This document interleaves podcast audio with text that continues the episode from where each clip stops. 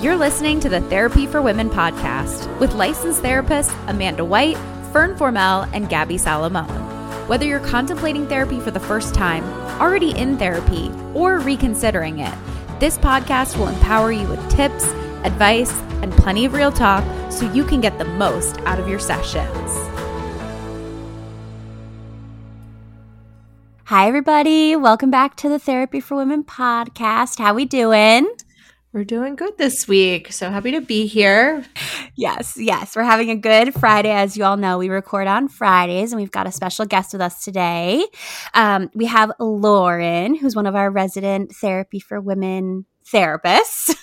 Hi, Lauren. Hello. Thank you guys for having me. Yes, yeah. thanks for coming. Thanks for joining us. Lauren is uh, one of our clinical coordinators uh, for our Center City office, and she's also our eating disorder specialist. So, welcome, Lauren. We're really happy to have you here today. Yeah, thanks. No, it's great to be here. Yay. Yeah. Well, Lauren, before we jump into our topics for today, I know we talked about this the dreaded question of tell us a little bit about yourself, um, you as a therapist, kind of how you got to be where you are, and, and some of your specialties. Yeah. So, you know, I kind of interestingly enough, like got the idea of being a therapist because my mom was actually a therapist when I was growing up. And like, I didn't have a great imagination. My two career options were my mom's career and my dad's career. And when I got to college, like, therapy just kind of like clicked, and I've wanted to you know, be a therapist ever since. So, yeah, it was kind of like a pretty straight kind of shot into this career path for me. Amazing. Can I can I ask what was your dad's career? Oh, he was an attorney. So oh. it would have been a very different lifestyle. Okay. Yeah, yeah. very different. yeah, like yeah, yeah. very little overlap. Actually, that's funny. Widener has a program which is a JD PsyD program. Oh, interesting. Yeah, yeah, it's like very niche. Yeah, so that's a fun like little fact that there is like actually an overlap, but yeah. well, and at one point, I was really interested in forensic psychology um, and kind of got into a niche of like working with offenders and working in like the criminal justice system. I've since gotten away from that and specialized more in eating disorders. But that was a little bit of the overlap that did end up happening for a, for a time.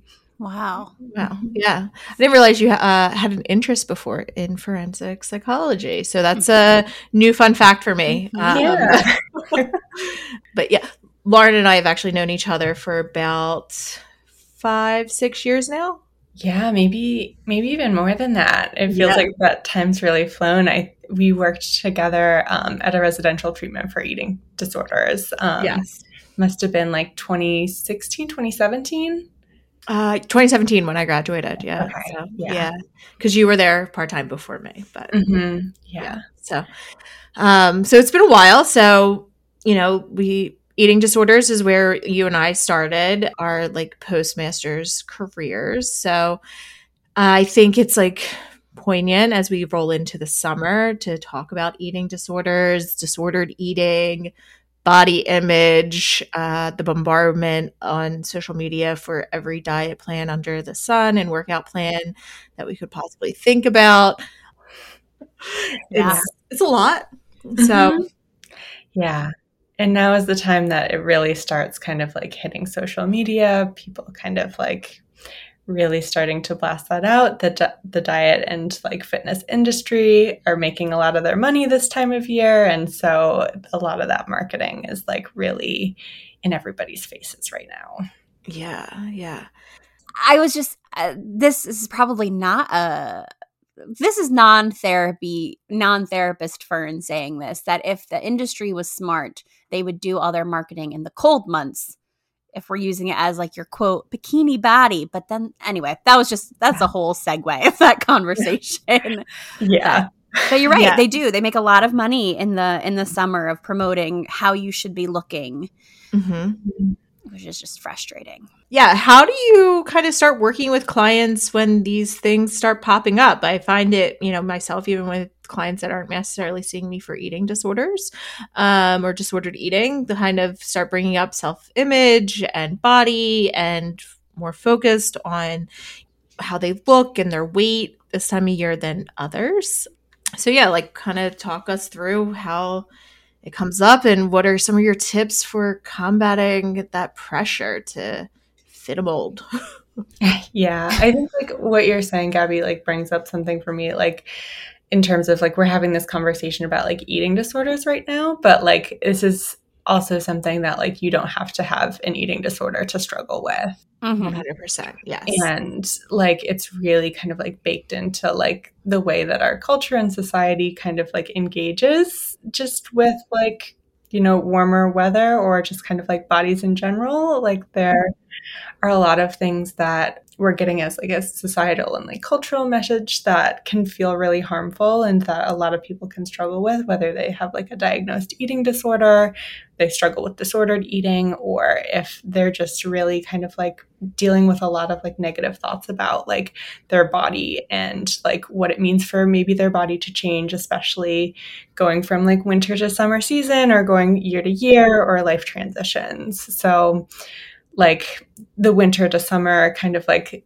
season transition is often kind of like a time where a lot gets brought up because you're changing out your wardrobe and like trying on clothes for the first time in a while. And so I often have like clients come in and say like I tried this on and it didn't fit and uh, that like made me feel really bad or I really struggled with that and whether they're in recovery and trying to kind of like manage those thoughts of like okay, how do I not do anything about these thoughts and sit with the uncomfortable emotions that come up, or if they're just kind of like struggling more generally with body image and saying, like, okay, like, what do I do with this? You know, like I'm having, you know, thoughts about like wanting to go on this diet plan, or I saw this thing on TikTok or Instagram, or this person at my gym made a comment. Like, you know, being able to kind of like talk about and like unpack that in therapy can be really helpful. Yeah. Yeah. What does unpacking those emotions actually look like? What are some of those probing questions we should be asking ourselves in the moment when we are confronted with our jeans from the summer before that fit last year don't fit this year or the bathing suit that we love and you know spent a ton of money on you know mm. last year or 2 years ago is not covering what it should be right? Like those are real things. So like how do you deal with that? Like what do you start asking yourself? How do you kind of dig in there? Yeah, I mean, I think it's a good question because like our relationships with our bodies are so complicated, right? Like on the surface it's just like you know, size and numbers. You know, I think like there's often kind of like a misconception about like struggling with body image as being something that's like vain, but often there's like a lot more like meaning and like you know, like deeper layers behind it. And so, you know, for a lot of clients, when they come in and kind of like say, oh, well, this is something that either like we've been struggling with for a while, but I should just like do something about it. I get that message a lot from clients of like, I know what to do. I should just do it to change my body. If they haven't been like in therapy before, or like maybe haven't explored much of their relationship with their body, or for clients who have been doing that work, they might kind of say, This feels vain. I wanted to unpack this. I wanted to like, you know, like stop investing in this system, but like I'm still having these thoughts and I'm still struggling with it. Like, I think it's helpful to understand that, like, on the surface, it's about kind of like, you know, that clothing, that piece of clothing not fitting, but often we put a lot more meaning behind that. And there's a lot of like our past experiences that can get kind of like brought up from that moment of like trying on your jeans and like them not zipping up or them not fitting the way that you're used to them fitting that have like a lot of pain associated with those memories. Mm. And so you know, I think like one of the things that's interesting about like doing body image work is like that you never really know exactly where it's going to lead because there are so many different layers and kind of like deeper societal and like family and cultural kind of like aspects t- to that relationship with your body. For sure. Yeah. I think like there's just yeah, like so much pressure and so much unsaid a lot around bodies and body image and stigma that once you start actually digging in and getting to it, like there's some really deep core beliefs that we often have about ourselves and our value and our worth based specifically around our appearance and our weight. Mm-hmm.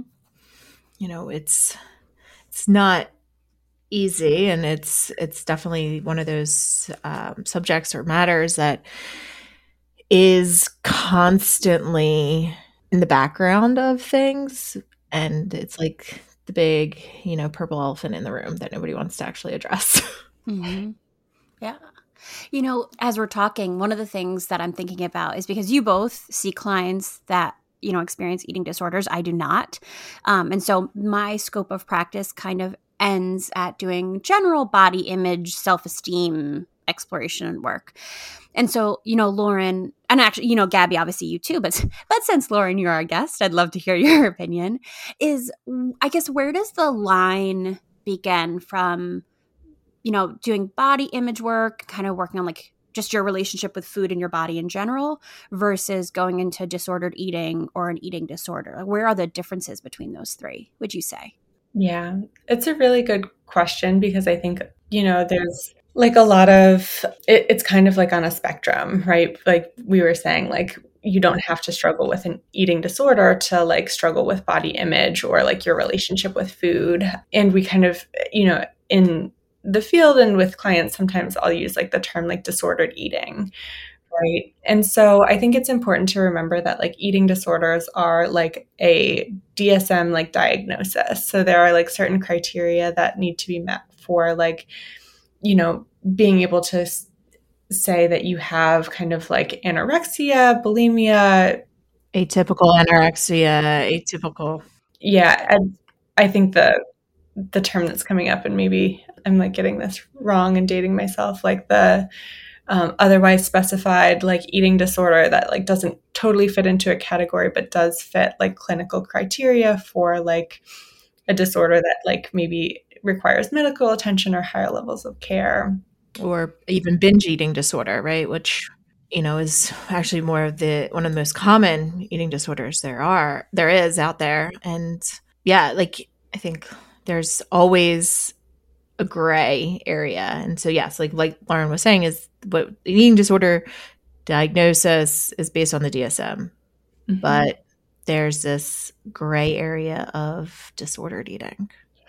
Yeah. And and it's kind of like a little bit on that spectrum, right? Like maybe you're struggling with like behaviors with food but they don't like meet the criteria right and so there there's still something to like address and that's causing maybe even like harm or um, that is really distressing and like disruptive to people's lives but might not meet like that criteria. And a lot of people fall into that category of like disordered eating. And i think like especially in like past generations like older generations like you know you know a lot of older women i think like you hear the term kind of like on tiktok or social media of like this idea of like an almond mom right? Mm-hmm. where like yes maybe there's never been an actual like eating disorder diagnosis but there's certainly like a lot of really harmful like beliefs and mm-hmm. like ideas about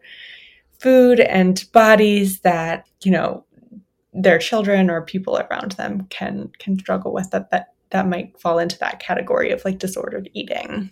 Yeah.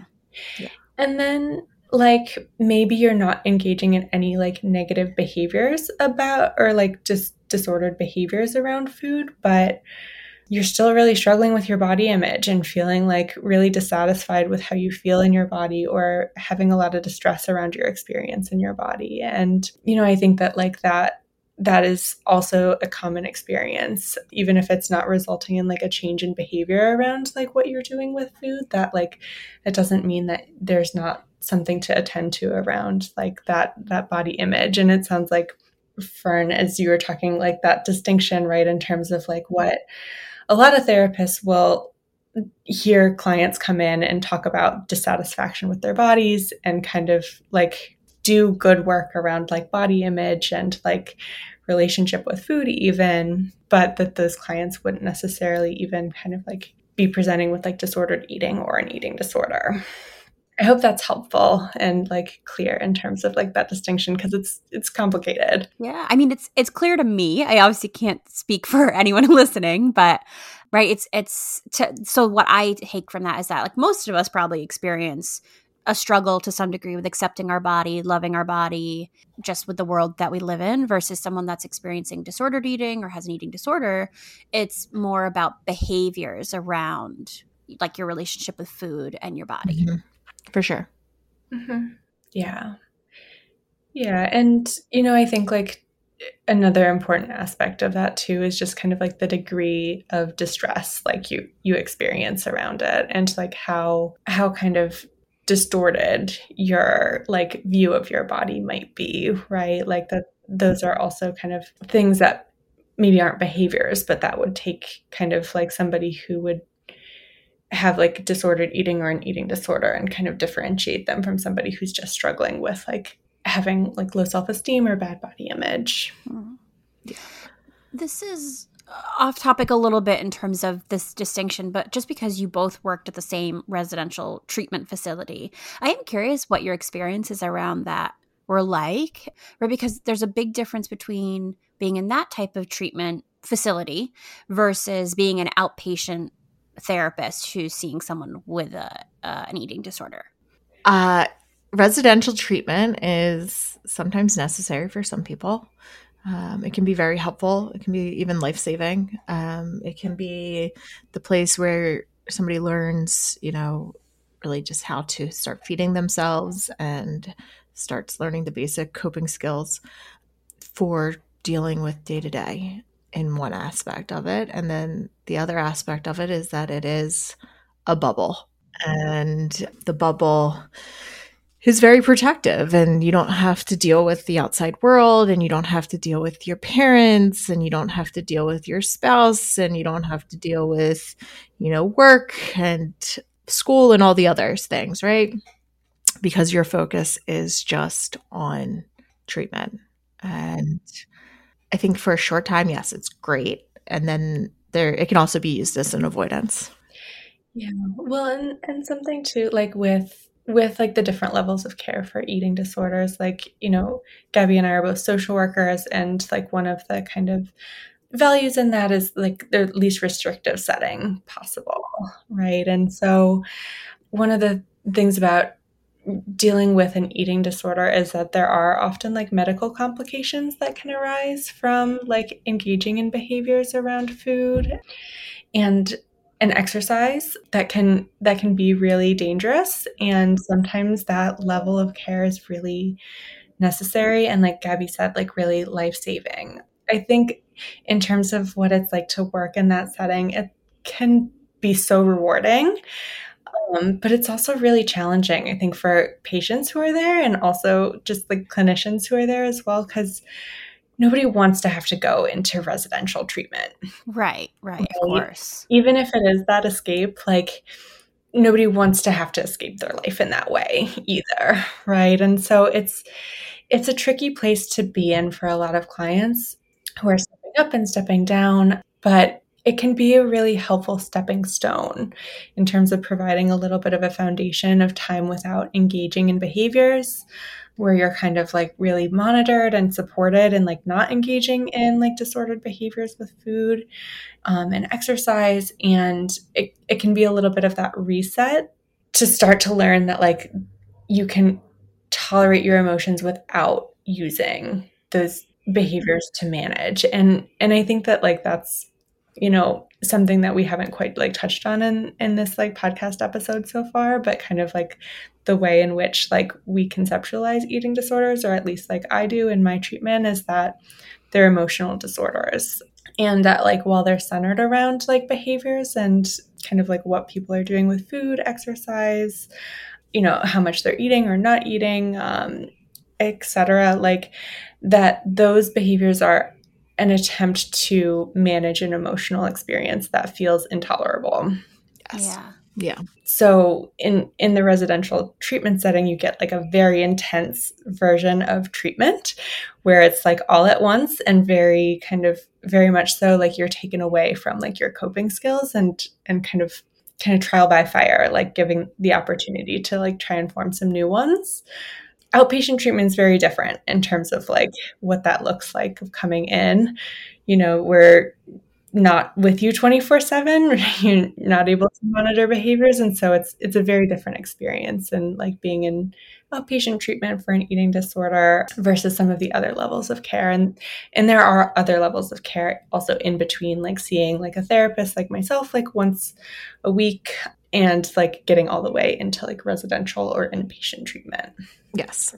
Yeah i think like the big thing too with residential is it's sometimes like the basics of just educating not only the patient but their families on what is going on and just giving them basic knowledge about how to support what an eating disorder is how you know loved ones emotions play a role in the clients day to day even sometimes addressing a loved one's eating disorder or disordered eating that is showing up in our family sessions. Residential, you know, is a level of care that's also really dictated by insurance. So I think that's a whole other level, which is hard because you can see clients that really are doing quote unquote well and but they need more time and we're fighting for time every day for them to stay and the other part of this is, is that it's expensive i think we, you know, we always, we kind of always joke in all of our podcast episodes, like that's a whole nother episode, right? It's kind of become our tagline. And I, and I feel like in the topic of just insurance and how it can be a really great thing, but a really frustrating and mm-hmm. a, a, lot of other words thing. There's such a larger conversation to have around insurance and the effects that it plays in in healthcare and treatment and taking care of yourself and getting like your basic needs met for care across the board, right? Not just not just in this area. Yeah. Mm-hmm. Because that's the thing about eating disorder treatment, it's not just mental health, but there is a large component of this that is also medical, especially in eating disorder treatment because there's heart issues, blood pressure, metabolic issues, there's like GI issues, there's vitamin deficiencies and levels. And thank God for our registered dietitians because they know what they're looking at. Thank God for our nurses that do the work because they know what they're looking at. And they work, we all work hand in hand. It's such a team effort. Yeah. That's such a good point, Gabby, and like brings up uh, one of the other things about like you know, coming into like therapy for an eating disorder that might look a little bit different than somebody who's coming in for depression or anxiety, that like there's often more of that team approach because it is such kind of like a cross the board health issue that like it, it affects like all of these different aspects of life. And so often when you're, you know, in therapy for like treatment for an eating disorder, your therapist is talking to a dietitian or asking for a release to talk with your like primary care provider to make sure that like it's safe to be treating you outpatient and also to make sure that like all of the things that are needed to be in place to support like our clients are like working together and um, like that that everything's being addressed rather than just kind of like the the emotional health component which is more of like the therapist role in that that you know like the the specific behaviors with food like might be better supported by like a registered dietitian yes. Rather than us talking about it in, in sessions every week. Right. Mm-hmm. yeah Lauren, you mentioned something earlier about like excessive exercise. And I was wondering if you could touch on that too, because I think a lot of people don't think about the role that exercise can also play in some of these behaviors. Mm-hmm. Yeah. And it's something that can often be really like overlooked when somebody's looking at their own relationship with like food in their body. But exercise can become disordered when it's done in a compensatory way. And it's it's tricky because like we often hear like in like fitness culture kind of like messages that reinforce that of like you know I don't even want to like repeat them. I know because they're so toxic. You're like, yeah. um, I was going to give an example, and I just like couldn't bring myself to say it out loud. But but yeah, like when when exercise is done out of guilt because you don't feel like you deserve a break or because you feel like you have to based on like what you ate the day before or what you want to eat later that can be a really slippery slope and actually like excessive exercise can have like negative health impacts which I think I don't know for you, Gabby. I know a lot of clients that I've worked with have a really hard time like conceptualizing that, just because yeah. we're always told really like unilaterally that like exercise is good. Yes, exercise is so important. Move your body. It releases endorphins. It gets you going. All the above. It becomes a problem when you can't cope without it. It becomes a problem when you feel immense guilt without doing about like not doing it or if you're injured and you can't stop. Yes. Yes, that one. Or even like the traveling and you have to like bring your weights with you or like want to know where if there's a gym at the hotel or you know any of the above versus like just taking the time off. Mm. Yeah. And like that I think is where like the slippery slope is and you know even like gyms that like are like let's do you know the weight loss challenge and you're like i come to the gym just to move my body. I didn't realize we need to discuss my weight here too sirs. If you're looking for some extra support with your mental health now is a great time to see a therapist. Our practice has therapists located in 24 states across the country and we have three local offices in the philadelphia area don't let sad girl summer become depressed girl fall Book your appointment now. Yeah, I know. Well, and even like little comments too that can get made by like fitness instructors. Like, you know, I, I think like it, it brings us to like a whole other topic, which is kind of like all of the like comments about bodies and like compensating for food that are really ubiquitous in like moving around the world, whether it's your family or your fitness instructor or like just some person that you like meet one day at like a party, right? Like there are a lot of comments about like earning food, like compensating for food, and they tend to come up a lot around like holidays. Yes. New Year's and the summertime again too, like when like we were saying, like when when we're kind of like switching clothes and you know, thinking about being in clothing that shows more of our bodies. But but yeah, like dealing with those comments can be really triggering and they can be really harmful comments to people who are recovering from an eating disorder or trying to like repair their relationship with their body. For sure. Yeah. You know, I, I even hear it you know, Fern and I are both getting ready for a wedding and, you know, sweating for the wedding, right? That's how I feel about that. yeah, and it's it's just exhausting. Mm-hmm. Yeah. Well, and like, again, like those like big life transitions, like weddings and like having a baby, like our, our culture just really kind of like sends this message of like your body should be as small as possible and you should get back to whatever body you had before this major like life transition like that maybe you're going through with like pregnancy or fertility treatment or what whatever it might be. And you know i think a good example of like what we were talking about before that like there's often this kind of like coded like deeper meaning around that of like um, especially for women right? Like what bodies are valuable, like what gives you privilege, like mm-hmm. what kind of like how other people might treat you based on like your body size and like that those are all very real things that can be really painful and can can also like really affect how people feel like they're interacting with the world and like the systems of privilege around them.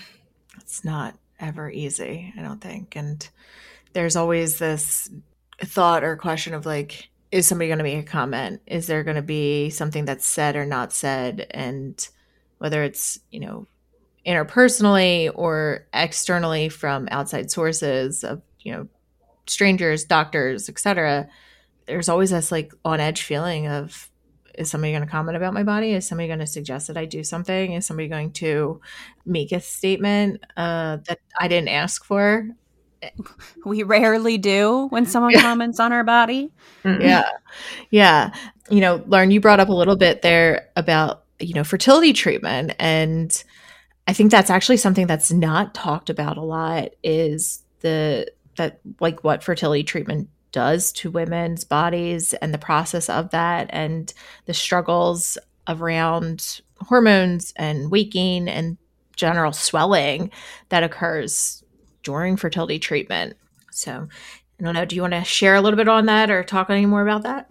Yeah, well, I guess a little bit of self disclosure is that like I went through infertility and um, did fertility treatments and ended up going through IVF and am currently pregnant, which is not always the outcome for people who are struggling with infertility. But yeah, I'm celebrating. Congratulations. Yeah, thank you. um, but it's a it's a really difficult space to navigate in terms of body image, and I think one of the things that can be really tough is that fertility like specialists and kind of the the status quo in fertility treatment is that it's it's kind of a fat phobic space. There's often like a lot of messaging around like needing to lose weight for people who are in larger bodies and coming in for fertility treatment. And so that is definitely something that is a really triggering kind of thing for anybody who might be struggling to conceive on their own who then would want to seek out like fertility treatment to help them help assist them with trying to get pregnant. And then on top of that, the whole process itself can, I mean, there are different types of fertility treatments, some more intrusive than others, but even like egg freezing for those who like might want to choose to try and kind of like preserve their eggs for like like family planning in the future that there are a lot of hormones involved in these fertility treatments and a lot of shots and all of that like really there's a lot of stress and, and that can really affect like how your body's responding to food, how you're feeling emotionally, and how you might want to cope with food. And this, there are just like natural side effects, especially in like the egg retrieval process that somebody going through like egg freezing or IVF would go through that results in like a lot of bloating and like physical discomfort. And so, yeah, it's like a very, it's a big minefield for somebody who's struggling with body image to like enter that space of like infertility treatment. Yeah. Do you see, you know, I don't know if you've treated clients with that have done, you know, fertility treatment that are struggling with body image or disordered eating or eating disorders and then see them go into pregnancy and struggle in preg- within pregnancy and how even body image comes up there. I know I've seen it with some clients, but you know, I'm always interested to hear other perspectives on working with clients that are pregnant and the changes that they go through and the struggles that they have. Mm-hmm. Yeah, well, and I think it's different for for everybody. Like everybody responds differently, and you know, I've had clients who have had children who are in recovery and or maybe are really just still struggling in their eating disorder who said like pregnancy was like a kind of respite for them from body mm. image issues this idea that like oh like i can actually celebrate something that my body's doing and like feel good about it and that like allow it to change and for other people it's really painful like having to figure out like between like body dysmorphia and such frequent like body changes that are happening in pregnancy and what is going on with my body i don't feel like my body is my own and like I'm also not even sure like what to feel about all of this and weight gain has been so terrifying for so long and now I'm supposed to be gaining weight and it's a bad thing if I'm like my doctor's like upset with me if I'm not gaining weight, right? Like that that that can be a really difficult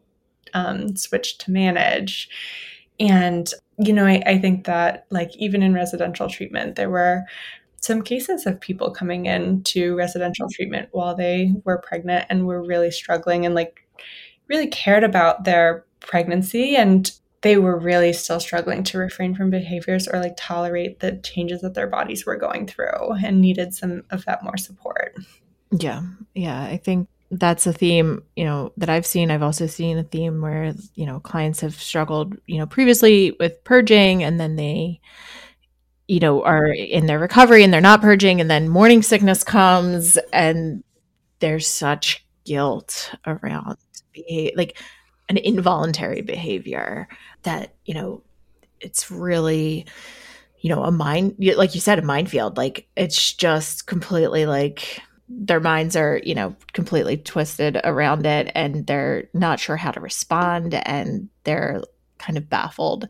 And there's a lot of guilt, I think, around it too. And that I've seen, or shame, not just guilt, but shame too, of like, I worked so hard and now this is happening and I don't, I don't know what to do. I don't know how to respond.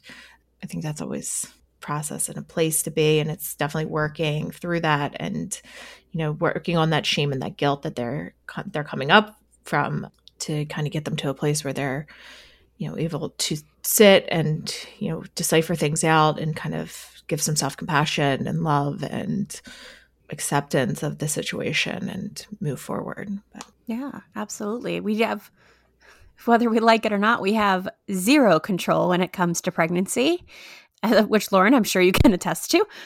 um, you know, like we don't have control over what our pregnancies are going to be like. We don't have control over what labor and delivery is going to be like. We don't have control over how our body's going to react. Mm-hmm. And that, as we, I mean, outside of eating disorders, just general anxiety, it's not great. Yeah. yeah. Yeah.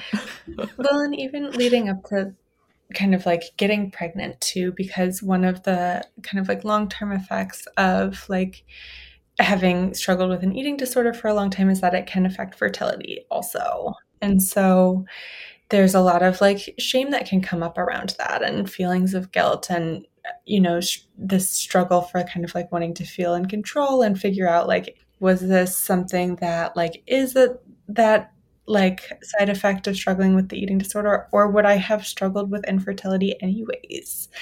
And so there there's a lot that's outside of your control around like this topic of like getting pregnant, trying to conceive, dealing with the pregnancy itself and then I haven't gotten here yet, but not to mention the afterward, where you're in this whole new life stage of being a mom and then like there are all of those pressures around kind of like losing baby weight, right? And like it, it kind of starts all over in a totally different way. And so it, there's a lot to to contend with for like women in particular at this stage of life who have struggled with an eating disorder or body image issues and are trying to navigate all of the different pressures with this like big life transition. For sure for what's coming up for me as I was listening to Lauren talk about like postpartum stuff is as a couples therapist, how does body image show up, we'll say like just in general or even as like postpartum in couples work? Ugh, you're hitting me with the tough questions on a Friday, Gabby. Well, okay, I'm going to say this again. I know I said it earlier, but I am not a therapist who specializes in eating disorders or disordered eating. So if there's anyone that's, you know, is part of a couple or any form of a relationship that is clearly showing signs of that, my first recommendation is that I'm going to refer them to someone who they can see individually who mm-hmm. can help with that. I feel like that should be that needs to be put out there. So pending that, uh, it's it's really hard, right? So sometimes we see this come up uh, with attraction, which I think as a therapist is just personally really hard to sit with when someone says, "I'm no longer attracted to my partner because they gained weight," right? Ugh, when I tell you that is one of the hardest things to to sit with when you're working with a couple. But then we have the other side of it. If there is someone who has experienced significant weight loss because of again maybe disordered eating an eating disorder it can also be unrelated to that right? If someone lost a ton of weight and but that's not what we're talking about today obviously. So it can go the other way right? Someone can say my partner is struggling with this and i'm no longer attracted to them because they have lost significant weight those are really hard conversations i think to have as a couples therapist because on one end, how do you tell someone that what they can and cannot be attracted to? Mm-hmm. right? Um, and on the other hand, how do you not make the other person feel terrible for where their body is at? Yeah. Right. So that's a that's a murky that's, that's a murky territory. Now, if we're talking about general body image, mm-hmm. it's so nuanced. And I, and I say that because it really is just situation to situation. Again, it, does it come down to whether your partner is attracted to you or do you think you're not attractive? Right. And I, I'm specifically focusing on attraction because that's what a lot of what comes up in couples therapy around um, body image, right? It's usually attraction. And, you know, if you don't believe that you are an attractive person, right? If you're not happy with yourself, your partner can tell you till they're blue in the face that they think you're the sexiest, juiciest, wonderful person alive.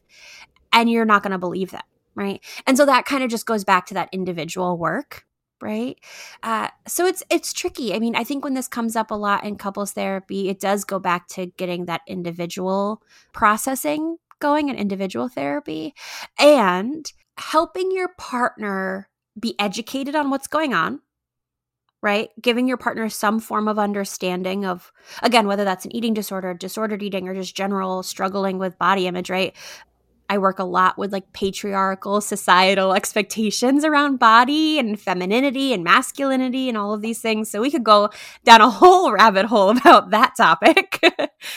so I think giving your partner some education, your partner educating themselves too, right? Because it's not just your responsibility. And finding ways that your partner can support you around body image, but are not responsible for your body image. Oh, okay. Right. I like that it's kind of like the same thing with triggers, right? Mm-hmm. No one is responsible for our triggers except us. Yeah. It's mm-hmm. the same thing with body image. Now, again, this does not cover like if your partner's just a jerk and it's just like mean to you about your body. That's a whole different thing that we're talking about in couples therapy. But if we're talking about, you know, a, a couple that's coming in, they're really struggling with this aspect, it's really affecting their relationship. And both partners kind of just want to solve this, fix it, make it better. We're usually talking about communication, support, and education. Mm. And I'll, you know, end rant no, I love it. I think it's yeah. all relevant and I think it all fits with this. And, yeah. you know, eh, because, yeah, as an individual therapist, there's very little times where, you know, struggles come where the client is there and they're, you know, talking about all these struggles they're having with their partner. And it's then like referring them over also to couples therapy at the same time. And, you know, we're working on things and then things kind of come out in couples and work and, you know, sometimes it is like that in between, you know, gray area.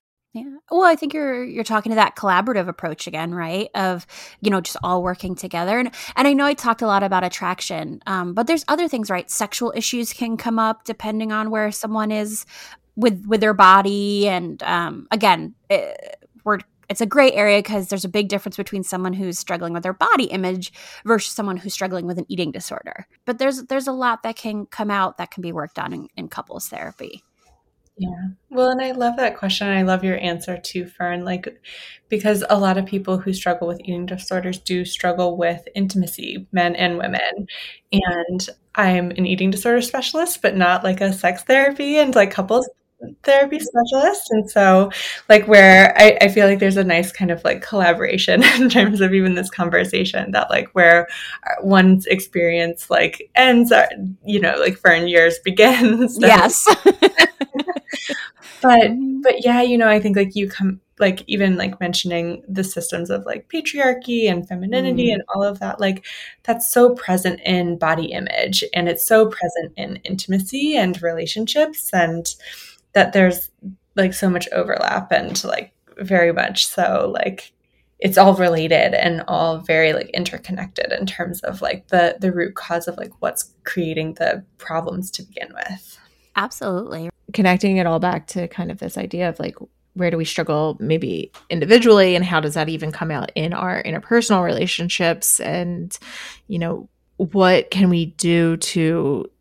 not only support ourselves but even sometimes as like the you know partner or somebody else in the relationship how can you support that person in moving through? And some of this body image disordered eating struggles that there are and I think it's just in general like helpful of like what are rules to say? like think good things to not say, right? Like there's always that, right? There's always like what's helpful versus not helpful.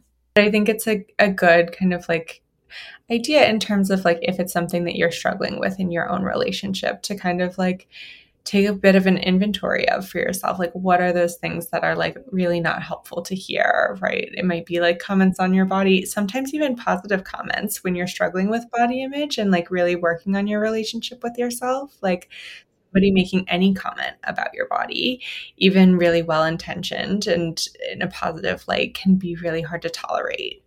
And so, what are those things that like you aren't ready for or like really feel like are kind of like triggering you that you might want to communicate with your partner or family member or just kind of like close friends about even of like like hey i'm really working on my body image or hey i'm like you know s- struggling right now.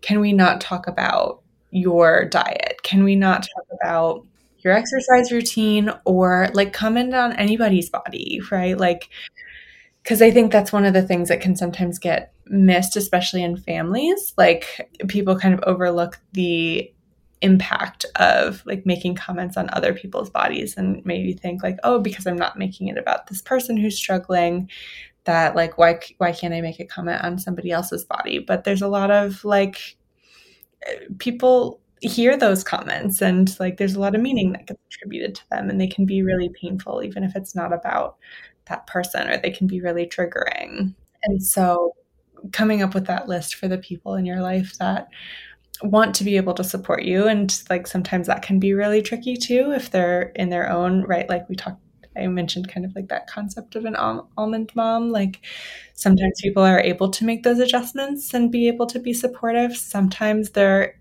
struggling with their own relationship with their food and with food in their body and like might not be able to kind of like get to the place that you might need for them to be able to most effectively support you and that that can also be really hard. So, kind of our last question that we always ask Lauren is Are there any resources that you can think to just suggest for anyone who's maybe questioning their relationship with their body or with their relationship with food or exercise, anyone who might be actively um, in an eating disorder, or even anyone who's just supporting and loving someone who's going through that. Just anything that you suggest, I think, would be super helpful for our listeners. Yeah, NEDA is a really great organization that has a lot of resources on their website for anybody who's struggling with an eating disorder, or if you know somebody who might be struggling and looking for a place to start in terms of like looking for support and to get help. And so I would say for for eating disorder resources, that's a great place to start. I I often recommend like for people struggling with body image and like examining their relationship with body image, The Body is Not an Apology by Sonya Renee Taylor. That's a really, really like wonderful, wonderful book that looks into kind of like the the intersections that we were talking about today and like the systems of privilege like packed into body image. And I, I believe she also has like a workbook which i think is really wonderful. I'm a HAES like provider and it, that's like one of like the values of our practice. Yeah there's a health at every size book that um, is a little bit more kind of like clinical but can also be really helpful if you want to get into kind of like the details of like what that what that means to no longer kind of attribute like size and health and then Instagram's also just like a really great resource um, that's really accessible. There are tons of like registered dietitians who specialize in eating disorders who have really wonderful content, and um, some other therapists. I am not one of the therapists who's like very active on Instagram, but there are some really wonderful therapists who have really great content that can be super helpful if you're like wanting to work on your relationship with your body and like if you're in or thinking about recovery. Yeah. I was going to say, we love body image with Bri. We'll tag it. She's always great. She has great content.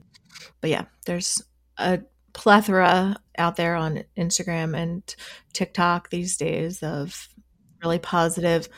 We're looking at registered dietitians specifically. There's a big difference for our listeners that a registered dietitian is like the top caliber tier and that you know, people who go by different like names, right? Like it, would be the difference between going to see like a licensed therapist or seeing like a life coach, right? Anybody can really kind of use that term life coach regardless of their training. Same with like nutritionists versus like registered dietitians have like very extensive training and um, licensure. Lauren, thank you so much for coming on today. It was really great to to just pick your brain and get your perspective on all of this. It was it was really lovely. Thank you. Yes, thank you so much for coming and yeah, talking about all this with us and as we clearly showed that we can have you know many more episodes where you come and join us and talk all day with us. yeah, well, thank you guys both so much for having me. And um, yeah, I'd love to come back and chat about one of the number of topics we covered yeah. briefly in more detail. Of course, mm-hmm. anytime. Um, so if you like this episode today, make sure you rate us, share us, leave a review, and follow us and subscribe. And we will see you guys next week. Have a great day. Thanks, day. everybody. Thanks. Bye. Bye. Thanks for listening to the Therapy for Women podcast. To suggest a topic, submit a question, or find a qualified therapist, visit therapyforwomencenter.com.